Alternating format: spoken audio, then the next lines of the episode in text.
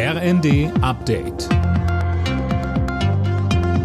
Stündlich neu. Auf den Punkt informiert. Ich bin Laura Mikus. Der Kreml hatte einen schnellen Sieg im Sinn, doch die Ukraine hielt und hält dagegen und so jährt sich der Krieg in Europa heute zum ersten Mal. Ein Ende ist nicht in Sicht, die Ukraine wird bei ihrer Verteidigung weiter vom Westen unterstützt. Dazu sagte uns Tankred Stöbe von Ärzte ohne Grenzen. Da ist eine große Dankbarkeit in der Ukraine. Die Menschen sind unglaublich gut informiert. Sie wissen genau, wie das Ausland auch reagiert. Sie sind dankbar. Sie wissen aber auch, dass sie darauf angewiesen sind. Sie wissen, sie können diesen Krieg nicht alleine stemmen und insofern sind sie dankbar, aber haben natürlich auch weiterhin Fragen oder die Bitte, dass das anhält. Bei der UN-Vollversammlung in New York haben unterdessen am Abend 141 Mitgliedstaaten für eine erneute Resolution gestimmt.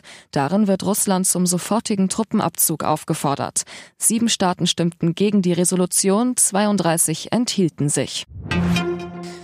Der Tarifstreit im öffentlichen Dienst verschärft sich weiter. Die Gewerkschaften haben ein erstes Angebot der Arbeitgeber abgelehnt. Das hatte etwa vorgesehen, die Löhne in diesem Jahr um drei und im kommenden Jahr um weitere zwei Prozent zu erhöhen. Verdi kündigte weitere Warnstreiks an. Und noch zum Fußball. Zum ersten Mal steht Union Berlin im Achtelfinale der Europa League nach einem 3 zu 1 Sieg gegen Ajax Amsterdam. Auch Bayer Leverkusen war am Abend erfolgreich. Nach einem 5 zu 3 im Elfmeterschießen gegen AS Monaco hat auch Leverkusen es ins Achtelfinale geschafft. Alle Nachrichten auf rnd.de